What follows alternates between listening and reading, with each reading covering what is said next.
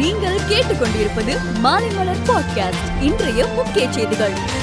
தமிழக முதலமைச்சர் ஆலோசனை கூட்டத்தில் பிப்ரவரி ஒன்னாம் தேதியிலிருந்து பள்ளிகளை திறக்க முடிவு செய்யப்பட்டுள்ளதாக தகவல் வெளியாகியுள்ளது.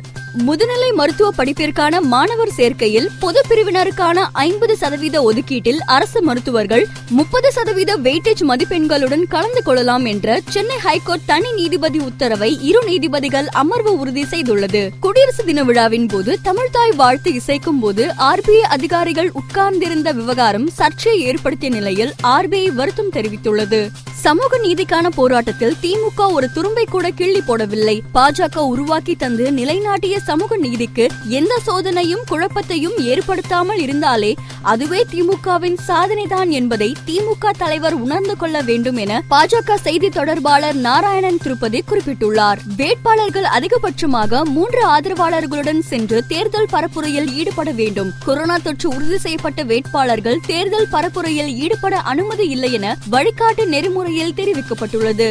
கடலூர் வண்டிக்குப்பம் பகுதியில் பழைய கட்டிடம் இடிந்து விழுந்து இரண்டு சிறுவர்கள் உயிரிழந்த சம்பவம் அப்பகுதியில் சோகத்தை ஏற்படுத்தியுள்ளது. ட்விட்டர் நிறுவனம் மோடி அரசுக்கு ஆதரவாக செயல்படுகிறது என காங்கிரஸ் தலைவர் ராகுல் காந்தி அந்த நிறுவனத்தின் சிஇஓவுக்கு கடிதம் எழுதியுள்ளார். அந்த கடிதத்தில் ட்விட்டரில் என்னை பின்தொடர்பவர்களின் எண்ணிக்கை மாதந்தோறும் இரண்டு லட்சம் அதிகரித்து வந்தது. ஆனால் கடந்த இரண்டாயிரத்தி இருபத்தி ஒன்று ஆகஸ்ட் முதல் வெறும் இரண்டாயிரத்தி ஐநூறு பேர் என்ற எண்ணிக்கை என குறைந்தது. என்னை பின்தொடர்பவர்களின் எண்ணிக்கை ஒன்று புள்ளி ஒன்பது கோடியாக அப்படியே மாறாமல் நிற்கிறது. இதை தற்செயல் என விட முடியாது என குறிப்பிட்டுள்ளார்.